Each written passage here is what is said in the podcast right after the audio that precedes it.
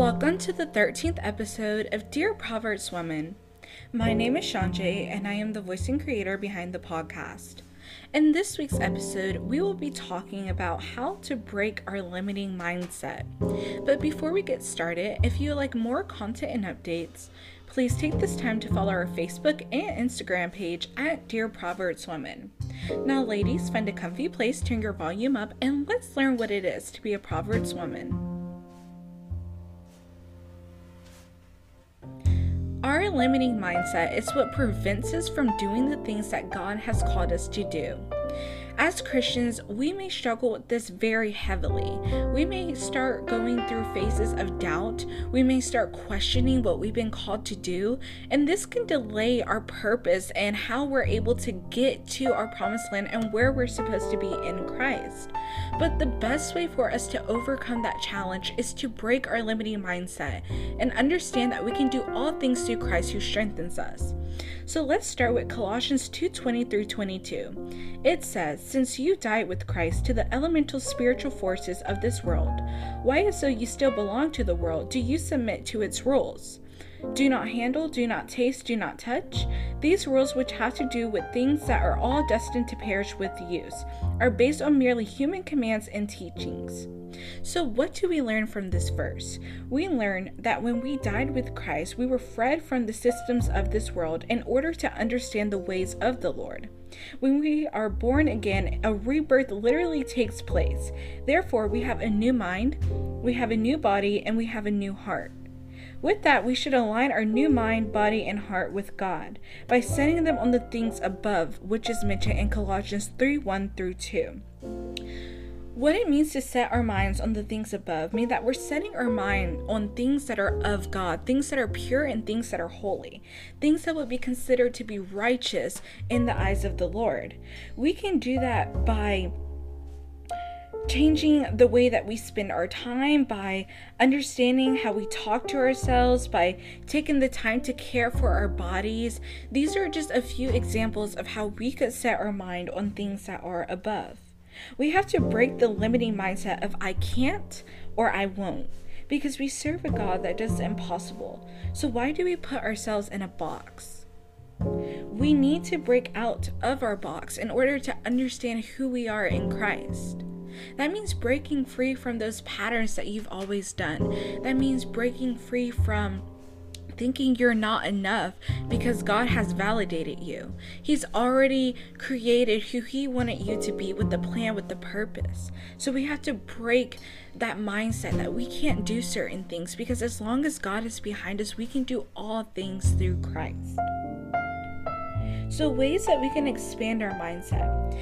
Let's start with changing our surroundings, changing your typical routine. I know for me, this past weekend, I recently painted my walls.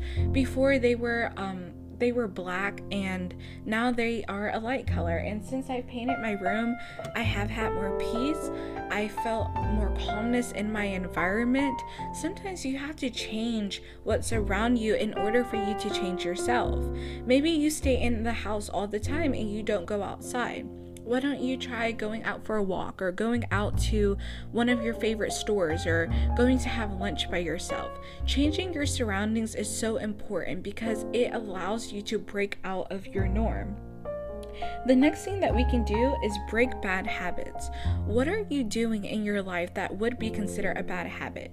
Do you bite your nails? Do you do you eat out all the time? What do you do in your life that is considered a bad habit?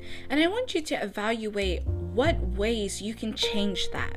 So, we're going to change our surroundings. We're going to evaluate ways to break bad habits that we may have.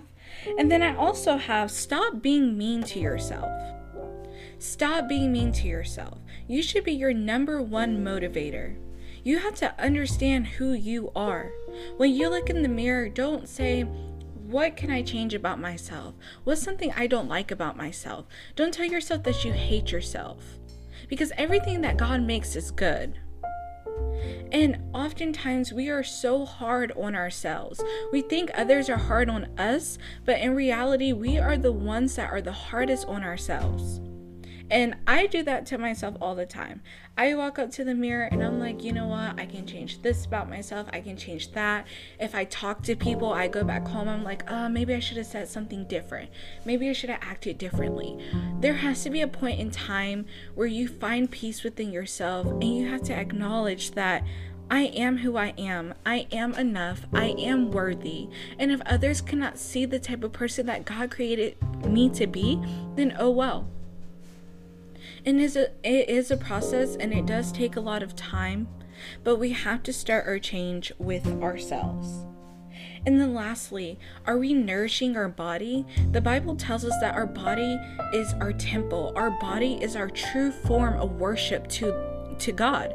So, how are you taking care of your body? Are you eating properly? Are you exercising? Do you lay in bed all day? How are you taking care of your body? And again, what can you do differently to make sure that you are taking care of yourself? Because not only should we be being nice to ourselves, we have to be breaking our bad habits, we also have to be able to take care of ourselves as well because we are important. And then Let's jump to Jeremiah 33 3. It says, Call to me, and I will answer you and tell you great and unsearchable things you do not know. So, this is how we can understand what is it that God has for our life that is the impossible.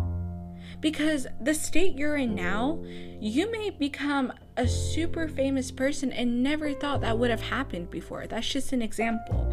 But what is it that God has for you? Will make you do the impossible, that will make you limitless. So that is where Jeremiah 33 3, it says, Call to me, and I will answer you and tell you great and unsearchable things you do not know. If we just reach out to God and ask Him, Lord, what is it that you have in the inside of me? What is it that you planted in me in my mother's womb? What seeds are already there that need to be grown? And He will tell you what is within you if you just search Him and you ask Him. And how do we do that? Matthew 7 7 says, Ask and it will be given to you.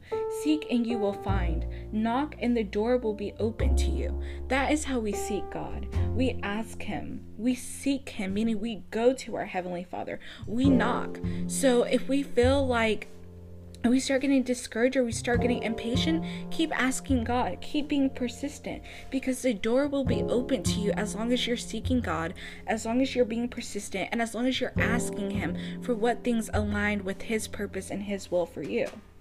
God helps us to search unsearchable things by allowing us to come to His throne confidently to ask what we want and also what we need. God gives us free will. He does not oppress us, so we have to stop oppressing ourselves. There are endless possibilities when we seek God and allow Him to reveal our true purpose and gifts. And I want to end this podcast with Galatians 5 1. It is for freedom that Christ has set us free. Stand firm then, and do not let yourselves be burdened again by a yoke of slavery. Your mind is the easiest way to enslave yourself. I want you to think about that Bible verse and think about ways that you can change your mindset and that you can be easier on yourselves. So let's just say a quick prayer before we end this podcast. Dear Heavenly Father, Lord, I ask that you show us unsearchable things that have been placed within us, Lord. Lord, I ask that you reveal our gifts to us, Lord. I ask that you reveal your purpose and your will over our lives, Heavenly Father.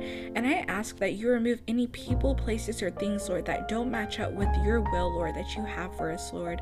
I ask that in the waiting for our purpose, once it's revealed, Lord, that you help us to be steadfast and still in all things, Lord. And I ask that you give us the strength, Lord, to break our mindsets that are keeping us from the impossible, Lord. You are a God of all possibilities, Lord.